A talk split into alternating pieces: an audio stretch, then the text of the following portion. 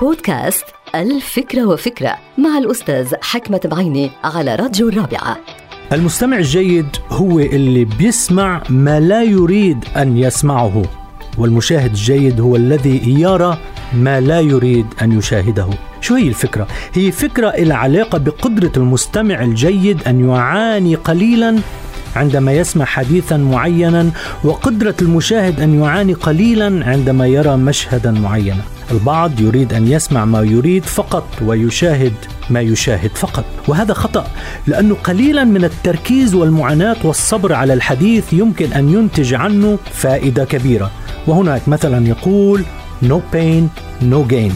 أي أن الألم والمعاناة والصبر بينتج عنهم ربح كبير. فمن يستسهل الأمور ويسمع براحته وعلى مزاجه لا يمكن أن يستفيد من الحديث وتفاصيل الحديث أحيانا وهذا ما ينطبق على الرؤية والمشاهدة. التلميذ الناجح يسمع بدقة لشرح الأستاذ دون أن يترك تفصيلا صغيرا.